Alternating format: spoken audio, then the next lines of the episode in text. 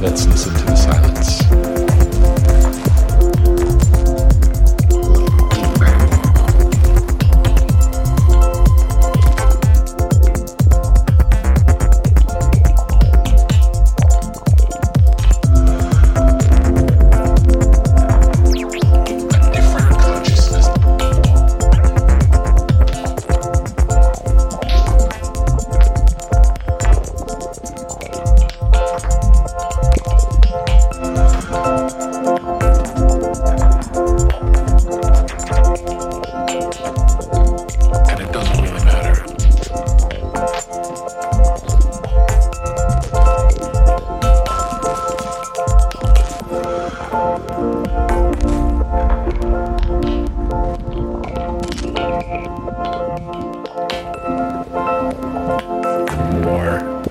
understand silence.